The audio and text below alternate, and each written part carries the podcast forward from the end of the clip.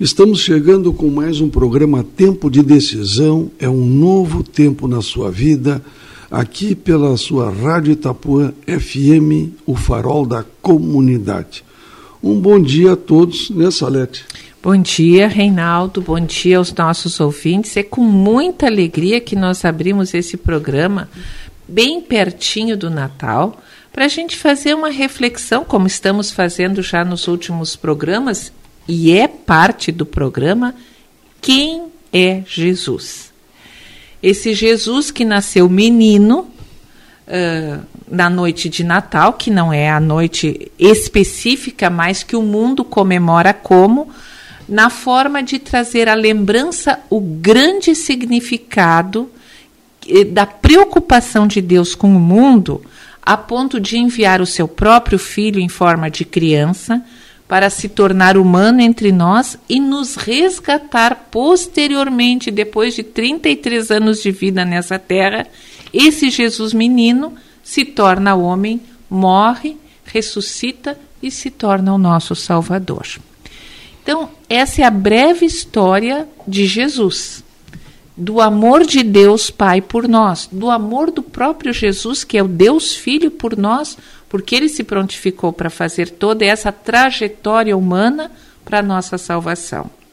E como nós falamos na, no programa anterior, as profecias de Isaías, de Miqueias, já remontavam 700 anos antes do nascimento de Jesus, falando do Messias, do Jesus, do Salvador que nasceria em Belém e se tornaria o Todo-Poderoso, o Conselheiro, o Príncipe da Paz.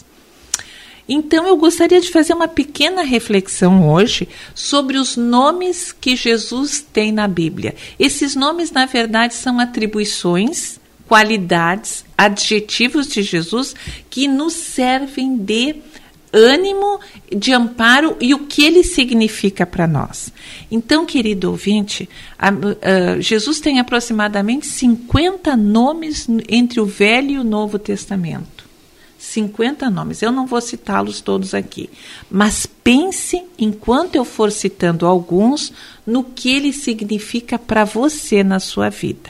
Lá em 1 Timóteo 4, verso 10, está escrito assim: Ora, é para esse fim que nós trabalhamos e nos, e nos esforçamos muito, por, por quanto temos posto a nossa esperança no Deus vivo, Salvador de todos os homens, especialmente dos fiéis.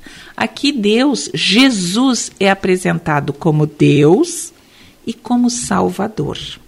Mas também ele é apresentado como Todo-Poderoso, cabeça da igreja, é, Rei dos Reis, Príncipe da Paz, Conselheiro, é, Filho amado, Filho unigênito, Filho do Deus vivo, Criador, Deus Criador, Senhor, água da vida, pão da vida, redentor, sumo sacerdote, advogado, eh, leão da tribo de Judá, rei dos judeus, mestre, Deus forte, maravilhoso, conselheiro, eh, Pai da eternidade, o próprio Messias, a pedra angular, o Cordeiro de Deus, tá, está lá em Isaías 53, né? O Cordeiro de Deus, a luz do mundo, a luz do mundo, água da vida, já citamos também. Então, tudo, todos esses essas qualidades, essas atribuições para Jesus são atribuições que estão ao nosso favor. Nosso Criador, nosso Salvador, nosso mediador, mediador, nosso Redentor, nosso Príncipe da Paz, nosso Deus vivo, nosso Conselheiro, nosso uh, advogado, nosso sumo sacerdote. Então, tudo isso Deus está para nós, Ele é tudo isso para nós. O Alfa e o Ômega, o primeiro e o último, tudo isso é Deus. Então, que nós estejamos prontos para receber, não só agora no nascimento de Jesus, uh, no Natal que se comemora, mas todos os dias na nossa vida, este Deus todo-poderoso, eterno, integral, que está unicamente pronto para nos salvar. Repetimos o que está em 1 Timóteos 4,10. Ele é o Deus vivo, nosso Salvador. Meu Salvador, teu Salvador, depende de nós querermos esta salvação através desse Deus único que é o amor. Deus, Jesus, a Trindade para nós.